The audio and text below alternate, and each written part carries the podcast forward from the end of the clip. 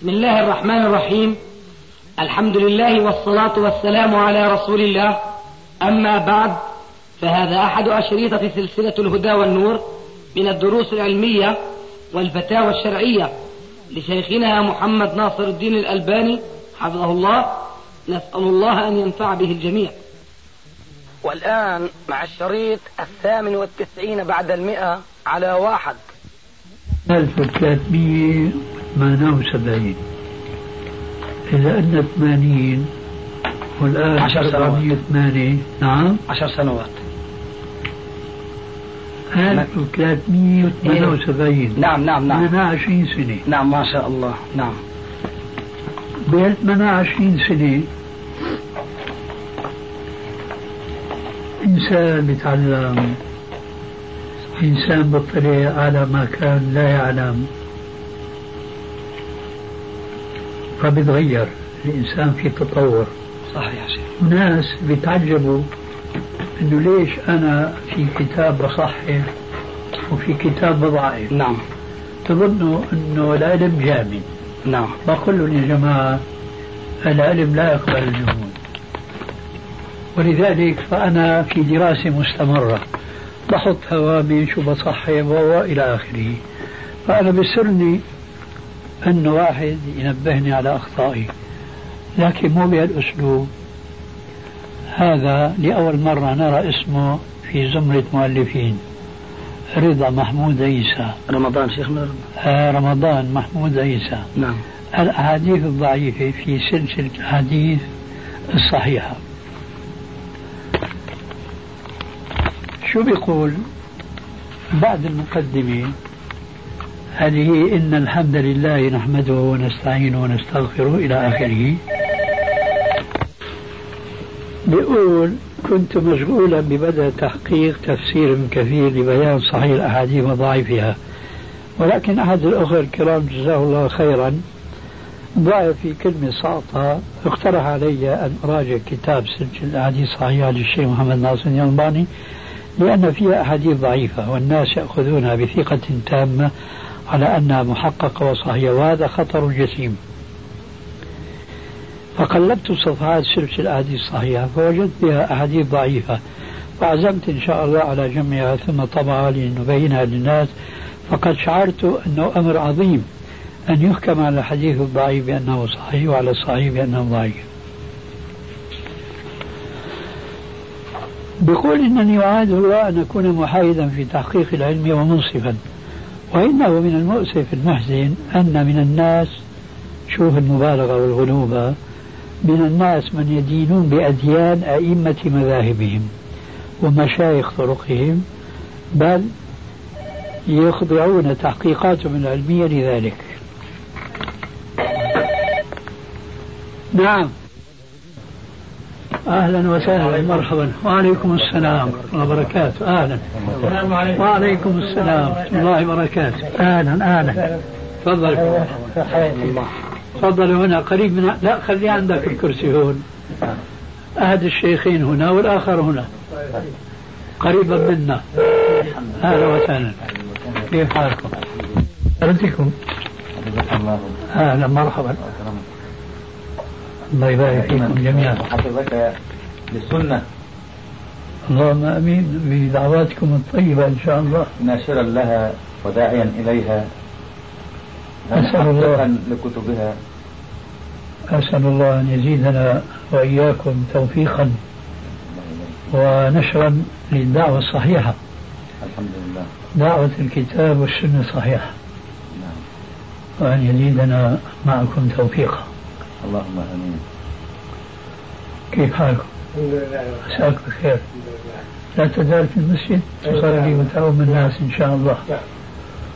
أنا فاهم من ضابك لكنه ينوي السفر أيضا. خير إلى مصر. خير خير أقول. خيرا لما؟ انتهى عقده من ها هنا. آه. وطلبوا من الأزهر إنه يعني الجامعة الأردنية هنا طلبت من الأزهر تجديد عقده مع الجامعة هنا تدريس علم القراءات والتجويد والتلاوه وأرسلوا لشيخ الأزهر مباشرة فجاء الرد بقى هو يكمل لك القصة. حريص آه حريص هم حريصون عليه ليفيد الطلاب هناك. فقالوا لا يأتي. هذا يدل على عزة مثله. نعم هذا العزة. أيوة يا شيخ. ربنا يسر لهم إن شاء الله. اللهم آمين. فضل دعواتك إن شاء الله. الله يبارك فيك. يعني نسأل الله أن ييسر لك الخير حيثما توجهت. يا رب آمين. يا رب. وينفع الناس بك آمين. يا رب العالمين. وكان شيخ الأزهر يعني ارسلوا إليه أكثر من مرة وارسلوا له شخصيا إبراهيم ديب الكلامي لو تسمع فيه. وكتاب يعني رسمي من قبل الجامعة والمركز الثقافي الإسلامي بيخاطب شيخ الأزهر. طيب. فجاء الرد بصراحة مزعج يعني.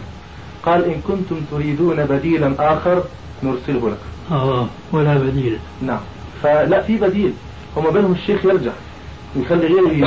بقول لا يوجد بديل. آه نعم. إيه لو كان في بديل ما بعثوا له. فبارك الله فيكم. فتأثر يعني تأثروا الجماعة جدا هنا. وقالوا ما في إلا طريقة أخرى. الشيخ يعني بحاجة للأردن يعني. زي ما حضرتك قلت ولا بديل. نعم. له فقال يعني إحنا يعني بحاجة لك الأردن وكذا يعني شاء ما شاء الله يعني خرج الآن أفواج أفواج من دورات لله. والتجويد إلى آخره يعني يعني صار في حركة في المسجد حركة دعوة وعلم وكذا إلى آخره وهو الشيخ جزاه الله خير يعني من هذه الناحية بشجع حتى من ناحية طلب العلم ولا يعني سبحان الله يقول يعني هو عن نفسه أنا في القراءات كذا وكذا وكذا لكن أحس بمسؤولية الإمامة والوقوف بين يدي الله عز وجل. ما شاء الله. أي نعم. ما شاء الله. فيستشعر بها إذا سأله أحد هذا على يدي أمامي يعني ما يجيب؟ يقول اسأل فلان اسأل فلان اسأل فلان. ما شاء الله. حسوا به هنا الرجل يعني وهو ليس يعني ما جاء من أجل مادة وكذا لكن نشر ما عنده من علم.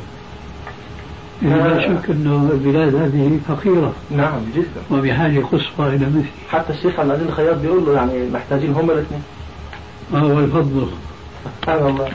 يعني سمع منه خطبة يمكن حكيت شيء منها للشيخ عن تربية الإسلام. آه نعم التربية الإسلامية فخطب يومها وهذا داخل هو بيخطب من ورق الشيخ ما شاء الله يعني بيقول منذ أن جئت هنا ما حضرت خطبة. لي عنده الملكة التعبيرية والبلاغية. ما شاء الله.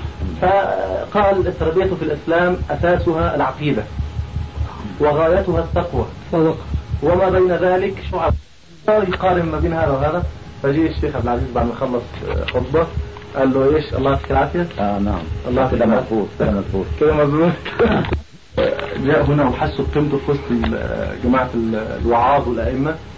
صار حتى صديق كتب له كتاب يعني يشكره فيه لما لك من باع في علوم كذا وكذا وكذا. يعني ما يمكن أحد من الأئمة خد كتاب شكر زي ما الشيخ. قرأته. أي نعم وشفت الكتاب. هو قرأ. نعم. ما شاء الله. آه هو فهم يعني- متمسكين به جدا يعني. هو الحقيقة آه. جزاه الله خير ما يعجبوش الحال الأعور يعني. آخرها موضوع القضاء والقدر اللي حكيت لك عليه هذا؟ له ابن شو من الكلام. ده جزاه؟ الله خير فيك. كان رده يعني رد علمي. آه. نحن اليوم يا الشيخ صابون. نعم. في نشأ جديد. نعم. صحيح إنه بحب أن ينطلق على الكتاب والسنة. نعم. لكنهم لا يقدرون العلم حق قدره ويتوهمون أن أحدهم آه، يستطيع أن يصبح عالما عالما بمعنى الكلمة بالكتاب والسنة ما بين عشية وضحاها. يتوهمون الأمر هكذا.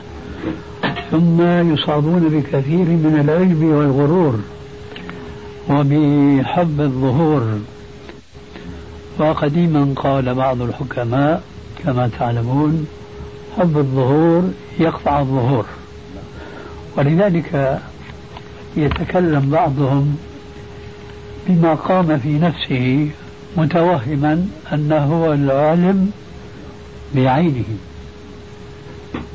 وكثيرا ما ينطلقون في هذا المجال المدعى أنه علم وهو في الحقيقة جهل. ردا لبعض العقائد المنحرفة عن الكتاب والسنة. ولكن تكون النتيجة أنه أو أنهم يعالجون الأمر على طريقة أبي نواس وداوني بالتي كانت هي الداء نعم فمثلا هذه المسألة التي رددت آه، علي فيها هم يزعمون أن الطريق في رد عقيدة الجبر التي نشأت عند الجبرية من غلوهم في الإيمان بالقضاء والقدر وفهمهما أو فهمهم لهذه العقيدة فهما خاطئا. استلزموا من هالعقيدة الجبر. فقالوا بلازمه في زعمهم أنه كما جاء في بعض أشعارهم ألقاه في اليم مكتوفا ثم قال له إياك إياك أن تبتل بالماء. هذا يصور عقيدة الجبرية. فمن أين جاءت الجبرية؟ من الإيمان بالقضاء القدر مع الفهم الخاطئ. مع الفهم الخاطئ. فعالج هذا الخطأ الفريق الآخر وهو المعتزلة. قالوا لا سبيل لنا إلى إبطال الجهر الجبر إلا بما اتكأوا عليه من الإيمان وهو القدر. إذا لا قدر. كلاهما على طرفي نقيض. وكلاهما على مذهب أبي نواس. مذهبه بالتي كانت يداه وأنا أرى أن كثيرا من العقائد يساء فهمها فتعالج على هذا المذهب المنحرف عن الحق. وقد يقع في مثل هذا كثير من كبار العلماء المشهورين وعذرهم في ذلك إساءة العامة وربما بعض الخاصة معهم للعقيدة الصحيحة فيضربون سوء الفهم بضرب العقيدة الصحيحة لا شك أنكم تعلمون أن من العقائد الصحيحة التي توارثها الخلف عن السلف. الإيمان بنزول عيسى عليه السلام في آخر الزمان ويقترن معه الإيمان بخروج المهدي. نعم. نعود إلى أصل المسألة القدر. أيوة. فكيف عالجت المعتزلة الجبر معالجة سيئة؟ وذلك لما لم يستطيعوا أن يفهموا القدر الإلهي. فهما لا يستوجب الجبر بل هم شاركوا الجبريين في فهمهم للقدر بأنه يستلزم يستلزم الجبر. وما والجبر باطل وما لزم منه باطل فهو باطل. وإذا لم يجدوا وسيلة أعني بطبيعة الحال معتزلة بمحاربة الجبر إلا بنسف عقيدة القدر. وهم لا شك ما يستطيعون وإن كانوا ضلالا فهم مؤمنون بكتاب الله عز وجل فهم لا يستطيعون أن ينكروا القدر كلفظ مذكور في القرآن الكريم في غير ما آية لا يستطيعون أن ينكروا ذلك وإلا خرجوا من الدين. لكنهم وهكذا شأن كل الفرق الضالة الذين انحرفوا عن الكتاب والسنة أنهم يؤمنون بألفاظ الكتاب ولا يؤمنون بمعانيها. فهم آمنوا بالقدر ولكنهم تأولوا القدر بما يساوي العلم. كما فعلوا في كثير من الآيات المتعلقة بالصفات الإلهية. فهم مثلا آه، ينكرون أن يكون الله تبارك وتعالى آه، له صفة السمع والبصر وهم يعلمون مثل قول رب العالمين آه، سميع بصير. نعم بس اللي قبله ليس كمثله شيء. وهو السميع البصير. فهم لا يستطيعون أن ينكروا هاتين الصفتين أنه سميع وبصير إلا بالطريقة ذاتها التي أنكروا فيها القدر ألا وهو التأويل بل هو التعطيل. فقالوا السميع البصير يعني العليم. فكذلك أول القدر بمعنى إيش؟ العلم. مع أنه كما لا يخفاكم العلم صفة ذاتية أما التقدير الإلهي فصفة فعل. ها من صفات الأفعال فهم خلطوا بين هذه الصفة الذاتية وبين الصفة العلمية. لماذا هذا الخلط؟ ليضربوا الجبر. ولكن أصابهم كما يقول المثل في بعض البلاد كانوا تحت المطر صاروا تحت المزراب. معروف هذا عندكم؟ أشد نعم. نعم. نعم ميزان. هذا هو. ف والشعر العربي القديم كما تعلمون يقول أوردها سعد وسعد مشتمل. ما هكذا يا سعد تورد الإبل فيجب الجمع بين الصفات الإلهية كلها والمشتقة من كتاب الله وأحاديث رسول الله ولا يجوز ضرب بعضها ببعض أو إنكار بعضها على حساب البعض.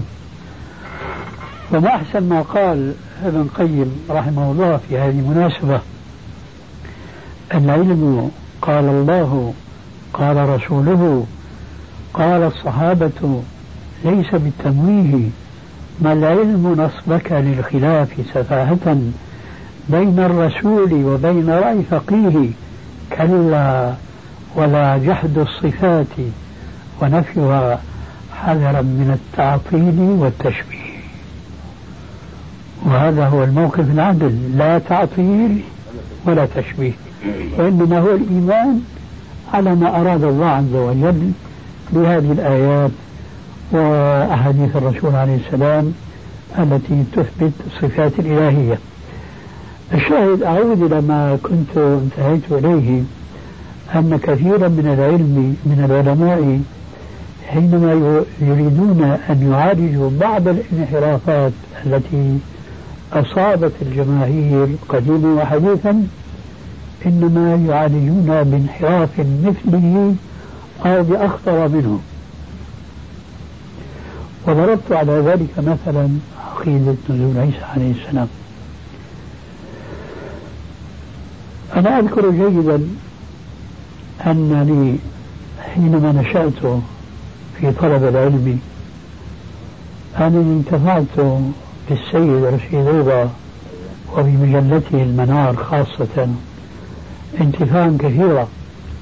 بل أعتقد أنه لم يكن المفتاح الذي فتح لي طريقة السلف إلا هذه المجلة. أي نعم. لكن وجدته في كثير فيما بعد من مقالاته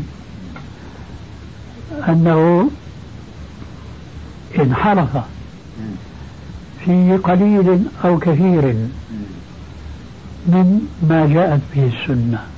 أيوة. والسبب في ذلك أنه كان ابتلي بمن يسمون بالقاديانية. أيوة تعرفونهم. لا القاديانية الذين يسمون أنفسهم بالأحمديين. غلام أحمد. آه. القدياني الغلام غلام أحمد القادياني. هم معروفون عند أهل السنة بالقاديانية وهم يفرون من هذه النسبة إلى النسبة الأحمدية. فهم يقولون نحن أحمديون. ولهم هدف خبيث بالفرار من تلك النسبة إلى هذه. لأن النسبة الأولى إنما هي نسبة إلى البلدة التي خرج منها نبيهم الكذاب ميرزا غلام أحمد القادياني وهي قاديان. وينتسبون إلى أحمد لأن ميرزا غلام أحمد القادياني ليس اسمه أحمد. وإنما هو غلام غلام أحمد. وهذا أسلوب في اللغة الهندية. تفسيره خادم أحمد. فهو ليس أحمد وإنما هو خادم أحمد. والمقصود بأحمد هو نبينا عليه الصلاة والسلام. والأعاجم لهم مثل هذه النسبات افتخارا بانتسابهم للرسول عليه السلام. فغلام أحمد هكذا عرف الرجل. ولكنه لما ادعى المهدوية ثم ادعى النبوة وحمل على نفسه بعض النصوص الشرعية من الكتاب والسنة جرها جرا على نفسه مثل قوله تعالى ومبشرا برسول يأتي من بعد اسمه أحمد. من هذا أحمد؟ هو محمد؟ لا هو أحمدهم. هكذا. وبناء على ذلك حتى يصح له جر هذه الآية وحملها على ذاته غير اسمه في مؤلفاته. أنا هذا درسته شخصيا لأني ابتليت بمجرد بمجادلة القادانية هناك في دمشق سنين طويلة. فهو كان يكتب اسمه في مؤلفاته ميرزا غلام أحمد أي خادم أحمد ابن عبد الله بن عبد المطلب. فحذف ميرزا غلام أحمد وقال أحمد اسمه أحمد. لكي يضلل الناس أن هذه الآية تعنيني أنا وأنا اسمي أحمد. أما محمد النبي المبعوث رحمة للعالمين اسمه محمد وليس اسمه أحمد. هكذا أوهم المضللين به. أي نعم. ولذلك فهو إتماما لإضلال شيخه له لهم يضلون العالم بأنهم أحمديون ليسوا منتسبين لأحمد بن عبد الله بن عبد المطلب وإنما لأحمد دجال الكذاب. هؤلاء كالمعتزلة بل وأشد إغلاقا في الضلال. لأنهم ينكرون ما هو معلوم من الدين ضرورة. يؤمنون بكل الكتاب. ولكن لفظا وليس معنى ولا يخفى على أهل العلم أن اللفظ في كل الكلام فضلا عن الكلام الإلهي ليس مقصودا بذاته وإنما هو وسيلة للمعاني. فكما يقال الألفاظ قوالب معاني فما الفائدة إذا آمن مؤمن ما بآية ما ثم لف دار عليها واستخرج لها من ضلاله معنى لا صلة لهذا المعنى باللفظ القرآني. هكذا كل الفرق الضالة شأنهم مع القرآن الذين لم يعلنوا الخروج عن الإسلام وإنما لا يزالون يدعون أنهم مسلمون ونؤمن بالقرآن. القدميون هكذا مثالهم. يؤمنون بألفاظ القرآن في كثير من نصوصه ولكنهم يحرفون الكلمة من بعد مواضعه كما حكى ربنا ذلك في القرآن الكريم عن اليهود. هم يعتقدون مثلا بأن باب النبوة مفتوح بعد محمد عليه الصلاة والسلام. على الرغم من مثل قوله تبارك وتعالى في القرآن ولكن رسول الله وخاتم النبيين. هم لا ينكرون أنه خاتم النبيين لكنهم ينكرون. كما أنكر المعتزلة القدر وأنكروا الصفات الإلهية ونحو ذلك. فهم يقولون خاتم النبيين ليس معنى آخرهم وإنما خاتم النبيين كالخاتم في الإصبع. فهو زينتهم طيب هذا موقفه من القرآن. ما موقفه من الأحاديث المتواترة في أنه لا نبي بعد محمد عليه الصلاة والسلام؟ ما استطاعوا تأويله حرفوه كما حرفوا القرآن. وما لم يستطيعوا نسفوه نسفا. وقالوا هذا مخالف للقرآن من أشهر الأحاديث التي تثبت أن لا نبي بعده عليه السلام حديث مخاطبة الرسول صلى الله عليه وسلم لعلي حينما سافر إلى تبوك غازيا وترك عليا في المدينة وبكى علي فآنسه عليه السلام بقوله وعليكم السلام ورحمة الله وبركاته أنت مني بمنزلة هارون من موسى غير أنه لا نبي بعدي قالوا هذا حديث صحيح. لكن ما فهمتموه جيدا. لا نبي بعدي أي معي. أما بعده يعني بعد وفاته في نبي هذا مثال آخر يعني. كيف يحرفون الكلم من بعد مواضعه. أيوة. هارون كان معمول لهم ذكاء دول مع ضلالهم يعني. الذكاء لكن الذكاء بدون عقل آه. ما يفيد شيئا أبدا.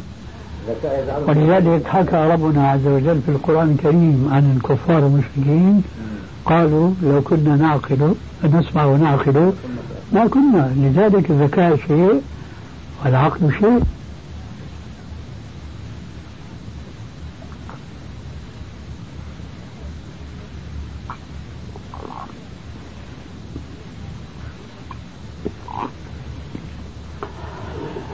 وأنت ترى خير الت- التفاسير بعد ابن كثير. عفوا. طب كمل. آه نعم. عفوا. أنا جعلت الاستفراد نعم. طويلا جدا. لا لأني كنت أتكلم عن السيد رشيد رضا. نعم.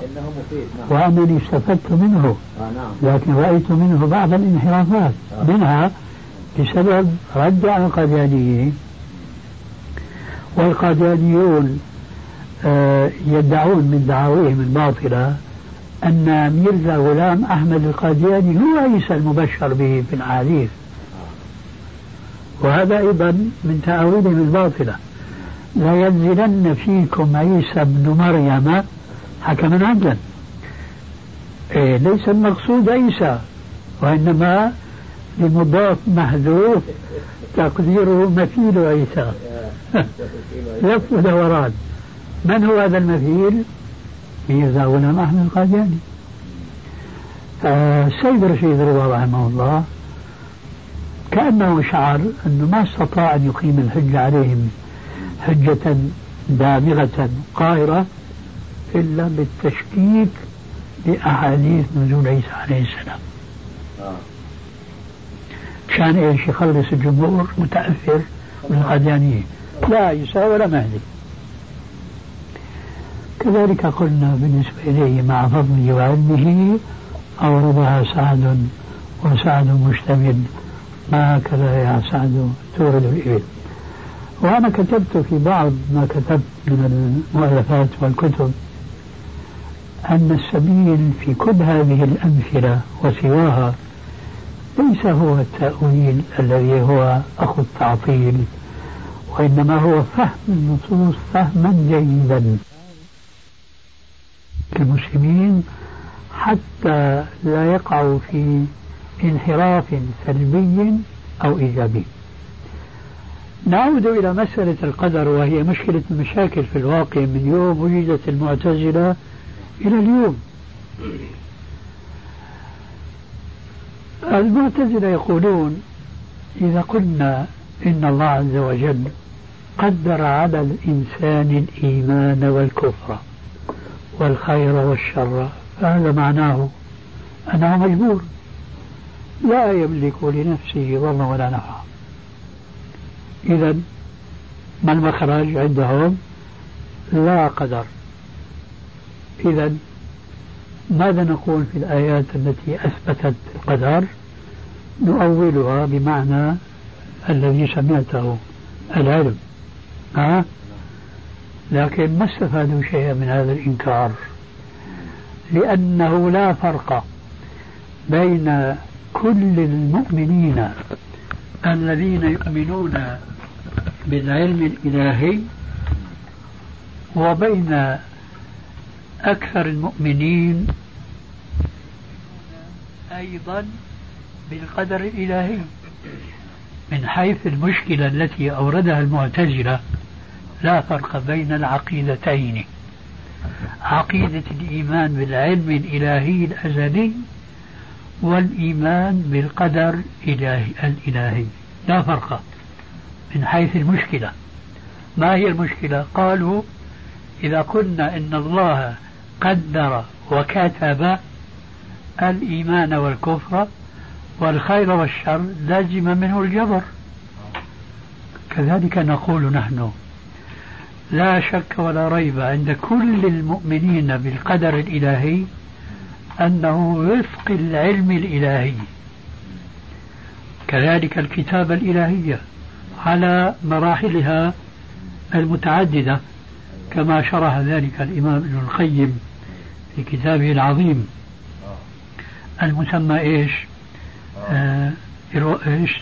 في الحكمة والت... نعم. لا لا, لا, لا, لا في الحكمة والقدر والتعليل نعم.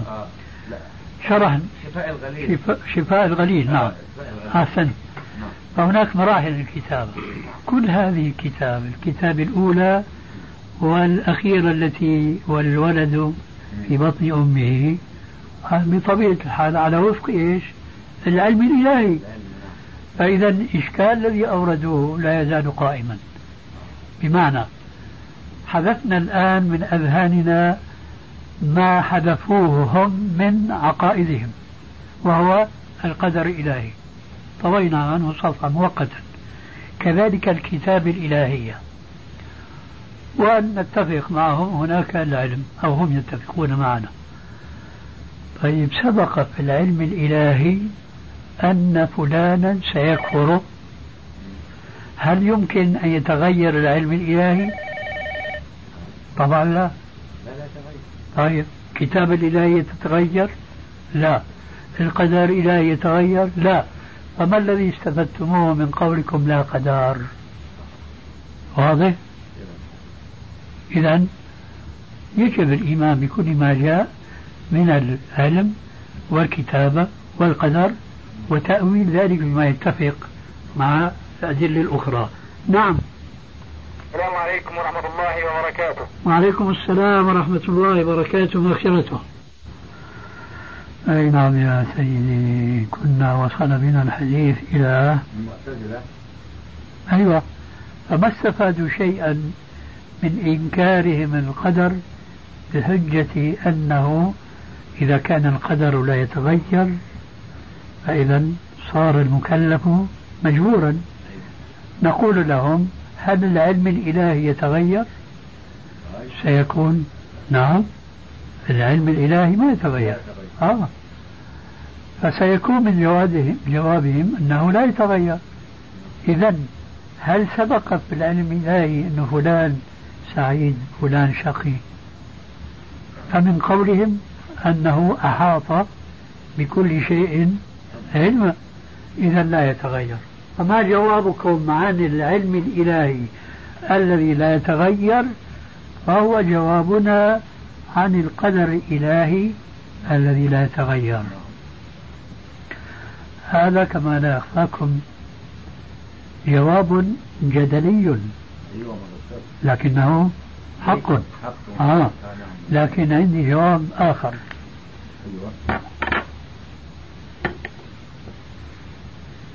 ما سبق في العلم الإلهي أو في القدر الإلهي.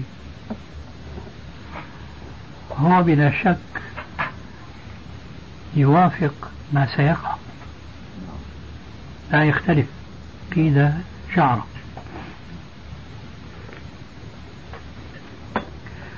وإذا كان الأمر كذلك فنحن نرد على كل من الفريقين المعتزلة وخصومهم الجبرية. جواب يشمل الفريقين معا ثم نعود على الجبرية بتفصيل لا يحتاجه المعتزلة. إنهم معنا في أن العلم الإلهي يعرف الوقائع على حقائقها الجلية. ونحن نعلم من واقع المكلفين أن أعمالهم وحياتهم آه، فيها ما هم مختارون ضرورة وما هم مجبورون أيضا. نبدأ بعمل القلب. عمل القلب مجبورون فيه لأنه من خلق الله الذي ليس للبشر فيه خيارة. ولذلك إذا شاء الله عز وجل عطل هذه الحركة بإماتة صاحبها. كذلك نقول في كون زيد من الناس طويل آخر قصير بدين نحيل وإلى آخر ما هنالك. هنا يصدق قوله تعالى وربك يخلق ما يشاء ويختار ما كان لهم الخيرة سبحانه وتعالى عما يشركون.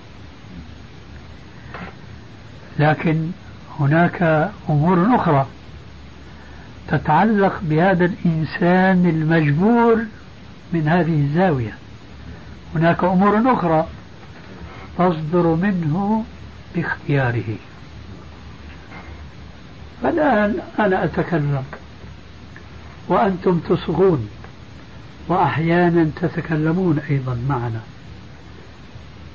هل أنتم يا معشر المعتزلة الجبرية لهم خطاب آخر قلنا آنفا أنتم معشر المعتزلة تقولون أننا نحن الآن في هذا الكلام مختارون أم مجبرون؟ سيكون من قولهم مختارون. طيب في الحالة الأولى أو الأمثلة الأخرى مختارون أم مجبورون يعني في كون حركات القلب وإنسان طويل وآخر قصير وأبيض وأسمر وأسود إلى آخره. مختارون أم مجبورون؟ ما يستطيعون أن يقولوا مختارون. هذا هو. إذا هذا الواقع بقسميه بصورتيه سبق في علم الله عز وجل. سبق في علم الله عز وجل. العلم يشملهما الصورتين. ننزل الآن إلى ما أنكرتم من القدر. القدر يشملهما أيضا لأننا قلنا أن القدر الإلهي وفق العلم الإلهي فما في اختلاف بينهما من حيث أنه يكتشف الواقع على حقيقة يكتشفان الواقع على حقيقته قبل وقوعه. فمن هذه الحثية القدر مطابق إيه؟ للعلم الإلهي. إذا أين الإشكال؟ إذا كان ما قدره الله من القسم الأول وأنا لا أسأل عنه لأني لا إرادة لي. كون واحد أسود فاحم قد يعير الأبيض بسواد بشرته مثلا. لكن لا يعير لأن هذا خلق الله فأروني ماذا خلق الذين من دونه. لكن أنا إذا انحرفت أو شتمت أعير. لماذا؟ لأنه من قسم آخر. آه في إرادة. فإذا ما هو الإشكال في إنكاركم القدر؟ والقدر يكتشف الواقع بقسميه. نحن آنفا ضربنا القسم الأول لأنه واضح لا جدل فيه إطلاقا وهو مفهوم لدى الجميع. الآن نضرب مثلا في أعمالنا نحن التي تصدر من جوارحنا. إنسان رمى عصفورا فأصاب إنسانا. فقتله هذا قتل خطأ. قتل خطأ. لكن بفعل إيش؟ الانسان مش فعل الإله مباشرة كما هو القسم الأول. هذا مقدر أم عفوا لا أقول المعتزل مقدر. سبق في العلم الإلهي هذا العمل ولا لا؟ ولذلك كان من العدل الإلهي أنه لن يؤاخذه في الآخرة لأنه قتل خطأ. طيب. كذلك نحن نقول نحن المؤمنين بالقدر الإلهي. القدر الإلهي سجل علي هذا الخطأ هذا القتل خطأ ولذلك ما يؤاخذني. لكن إنسان آخر نقول إنسان آخر أيوة وفي ليلة لا قمر فيها ترصد خصما له وتهيأ لقتله. فرماه بالبندقية أو طعنه بخنجره. هل يستوي هذا وذاك؟ لا, لا يستويان يعني مثلا. هذا متعمد. آه هذا متعمد. وكما يقولون في القضاء اليوم عن سابق إيه؟ تصميم وإصرار. كلاهما الصورتان سبقتا في العلم الإلهي بلا شك لأنه أحاط بكل شيء علما. فما المانع يا معتزلة أن يكون هذا العلم الإلهي سجل في اللوح المحفوظ؟ فكان قدرا. القدر إذا يحيط بالواقع على حقيقته. إن كان جبرا لا مؤاخذة. وإن كان اختيارا فهنا مؤاخذة.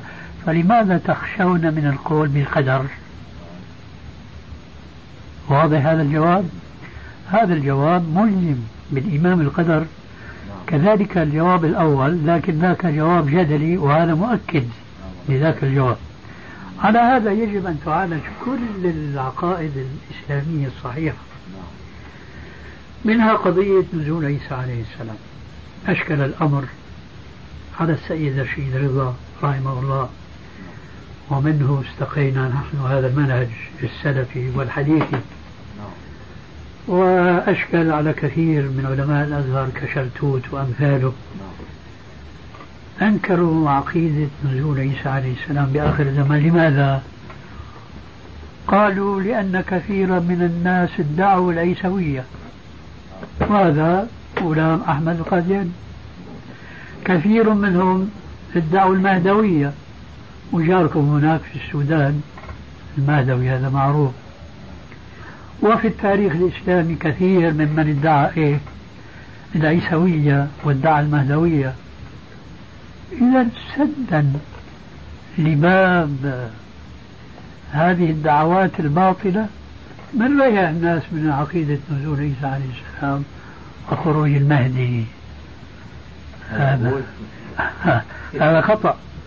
ومعالجة الخطأ بخطأ مثله وشر منه. أنا قلت في بعض ما كتبت ردا على أمثال هؤلاء أنا أخشى ما أخشى أن يأتي يوم يعالج فيه بعضهم الإلهية فينكرها لأن الفراعنة ما انتهوا بعد.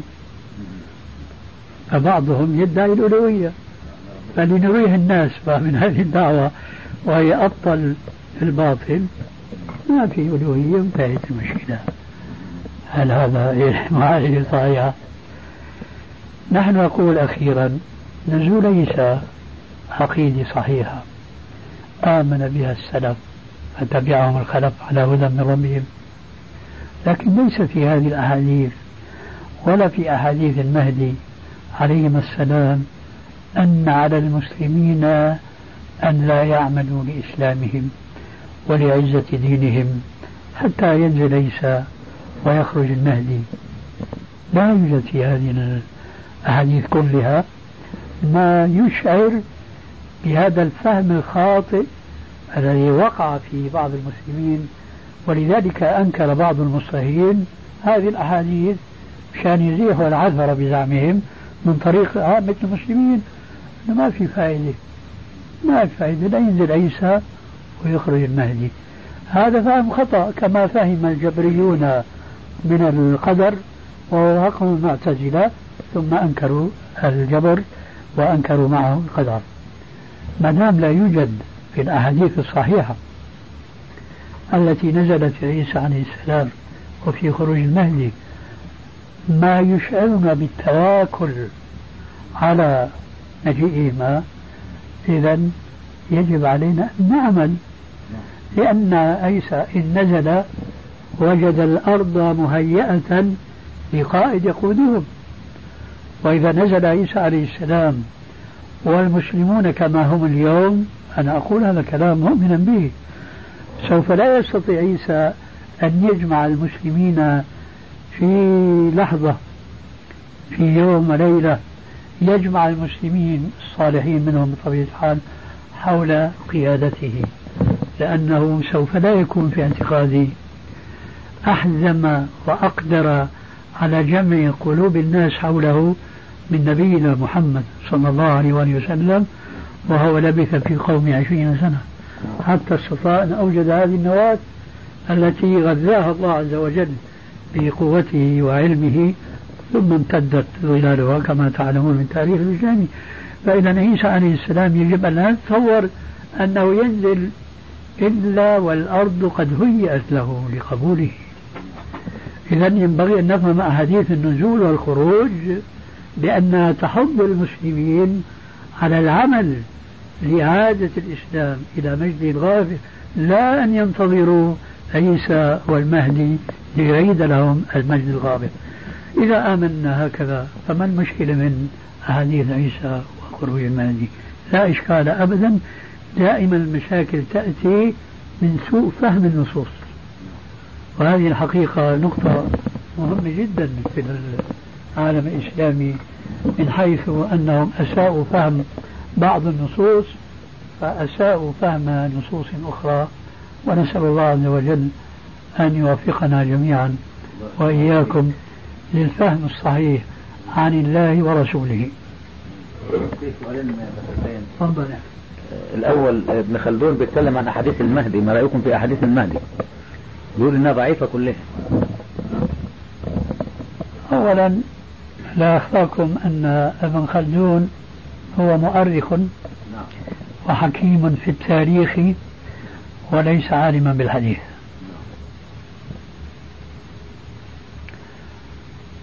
وما أردت أن أقول ليس متخصصا في الحديث بل هو ليس عالما في الحديث يعني أبعد كمان عن هو يعني أقل من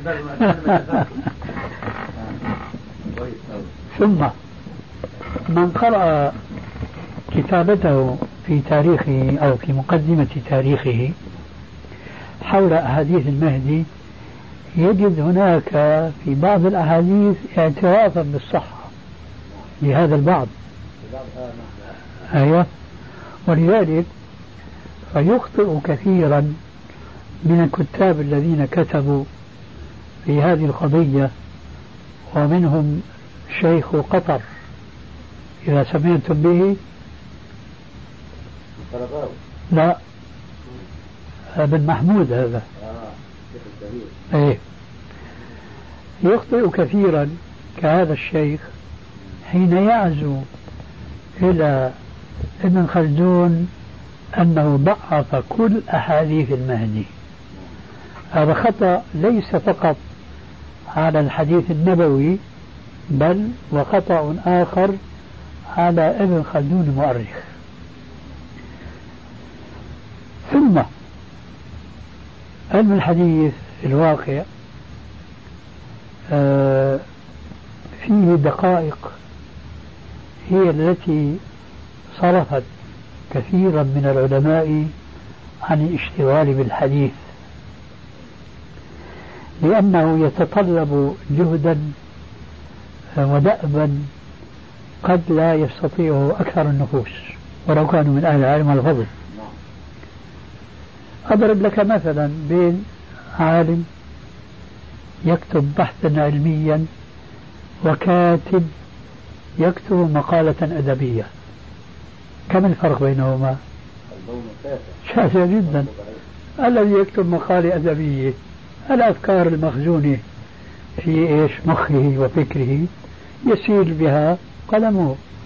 لا يحتاج أن يراجع هذه الكتب التي يسميها بعض الناس ظلما كتب الصفراء هذه. لا يحتاج.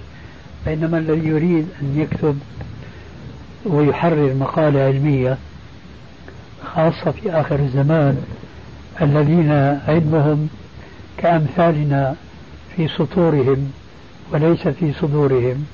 هؤلاء بحاجة أن يراجعوا على الأقل يتثبتوا. أما ذاك الكاتب فما يحتاج إلى مراجعة أبدا. يكتب يشحذر يقول عنا في الشام بهالقلم الأسود. النسبة التي ذكرتها بين الكاتب العالم والكاتب الأديب هي النسبة بين العالم المحدث المتخصص في الحديث والعالم. يحتاج إلى صبر ومراجعات كثيرة وكثيرة جدا لماذا؟ لأن كثيرا من الأحاديث هي من القسم الذي يسميه علماء الحديث صحيح لغيره حسن لغيره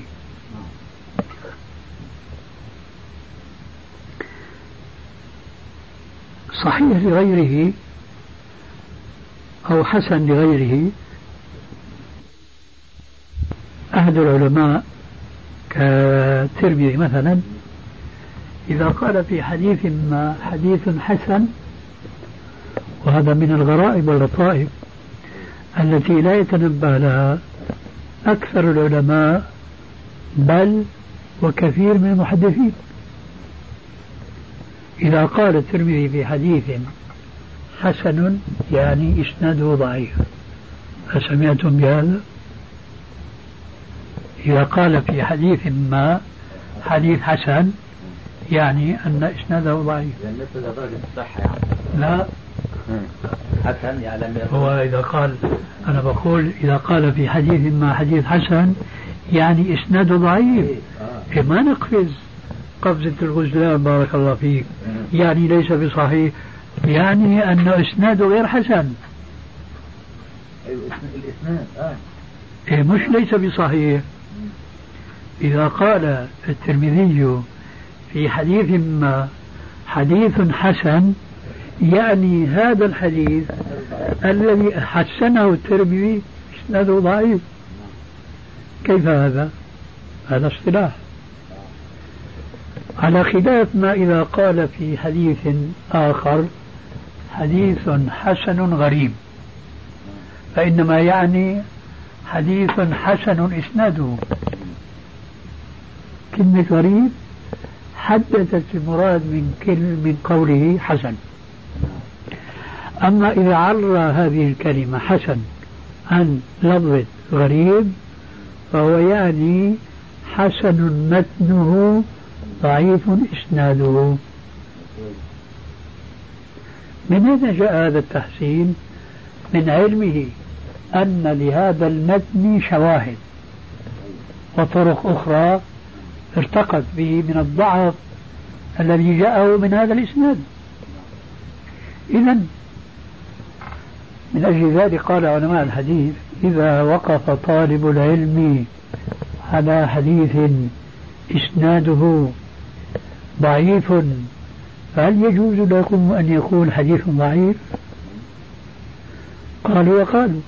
قالوا لا يجوز لأنه قد يكون له إسناد آخر إما أن يكون هذا الإسناد الآخر حسنا لذاته أو صحيحا لذاته أو على الأقل يجعل هذا الحديث الضعيف إسناده حسنا أو صحيحا لغيره. ولذلك فلا يستقل بالقول بأن هذا حديث ضعيف وإنما يقول حديث إسناده ضعيف.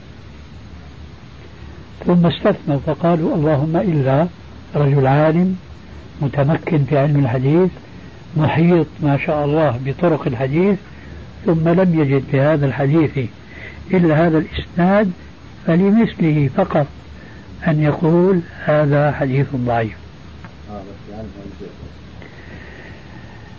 لصعوبة نعم. تفضل ما في مقاطعة؟ يعني آه، إيه الفرق بين أن نقول إن هذا الحديث حسن وبين أن نقول إن هذا الحديث حسن صحيح. آه. كما جاء الترمذي هو الذي جاب كلمة حسن دي أظنها الترمذي هو الذي جاء بهذه الاصطلاحات. الاصطلاح خاص بالترمذي. بالترمذي. نعم. فإحنا حين نقول هذا الحديث آه هذا حديث حسن. آه. قول حسن لا لذاته ولا لغيره حديث حسن. طيب. وأن نقول هذا حديث حسن صحيح. آه. نعم. هل في فرق بين الاثنين؟ آه الأمر كما قلت بأن الترمذي جاء بهذا الإصطلاح. لكن قبل أن نذكر ما قاله العلماء في هذا الإصطلاح يجب أن نذكر وذكرى تنفع المؤمنين التعبير الصحيح أن نقول إن هذا الإصطلاح أشاعه الترمذي. وليس جاء به لأنه مسبوق إليه. ومسبوق إليه من إمامه البخاري صاحب الصحيح فهو في كثير من كتبه غير الصحيح يقول في بعض الأحاديث حديث حسن صحيح لكن الذي أشاعه إنما هو الإمام الترمذي. ما الذي يقصده؟ أنا أجيب بجواب موجز هو رأيي. الله أعلم. الله أعلم. لما؟ لأمرين اثنين. الأمر الأول أن الترمذي نفسه لم يعبر عن اصطلاحه هذا الذي حكاه وأشاعه. والأمر الثاني والأخير أن العلماء ما جاءوا بجواب كاف شاف. يطمئن له النفس وينشرح له الصدر. منهم من قال حسن معناه صحيح إسناده. منهم من قالوا حسن بنفس النتيجة لكن المعنى مختلف شوي. حسن حكما أي عمل به وصحيح إسناده. بخلاف ما إذا قال حديث صحيح فهو يشير إلى أنه إسناده صحيح لكن لم يعمل به. من من قال حسن بالنظر إلى سند. لا له إسنادان. هذا الذي قال فيه حسن صحيح له إسنادان. فباعتبار أحدهما حسن باعتبار الآخر صحيح. وعلى هذا بنوا قالوا فما قال فيه الترمذي في حديث حسن صحيح أقوى مما قال فيه صحيح.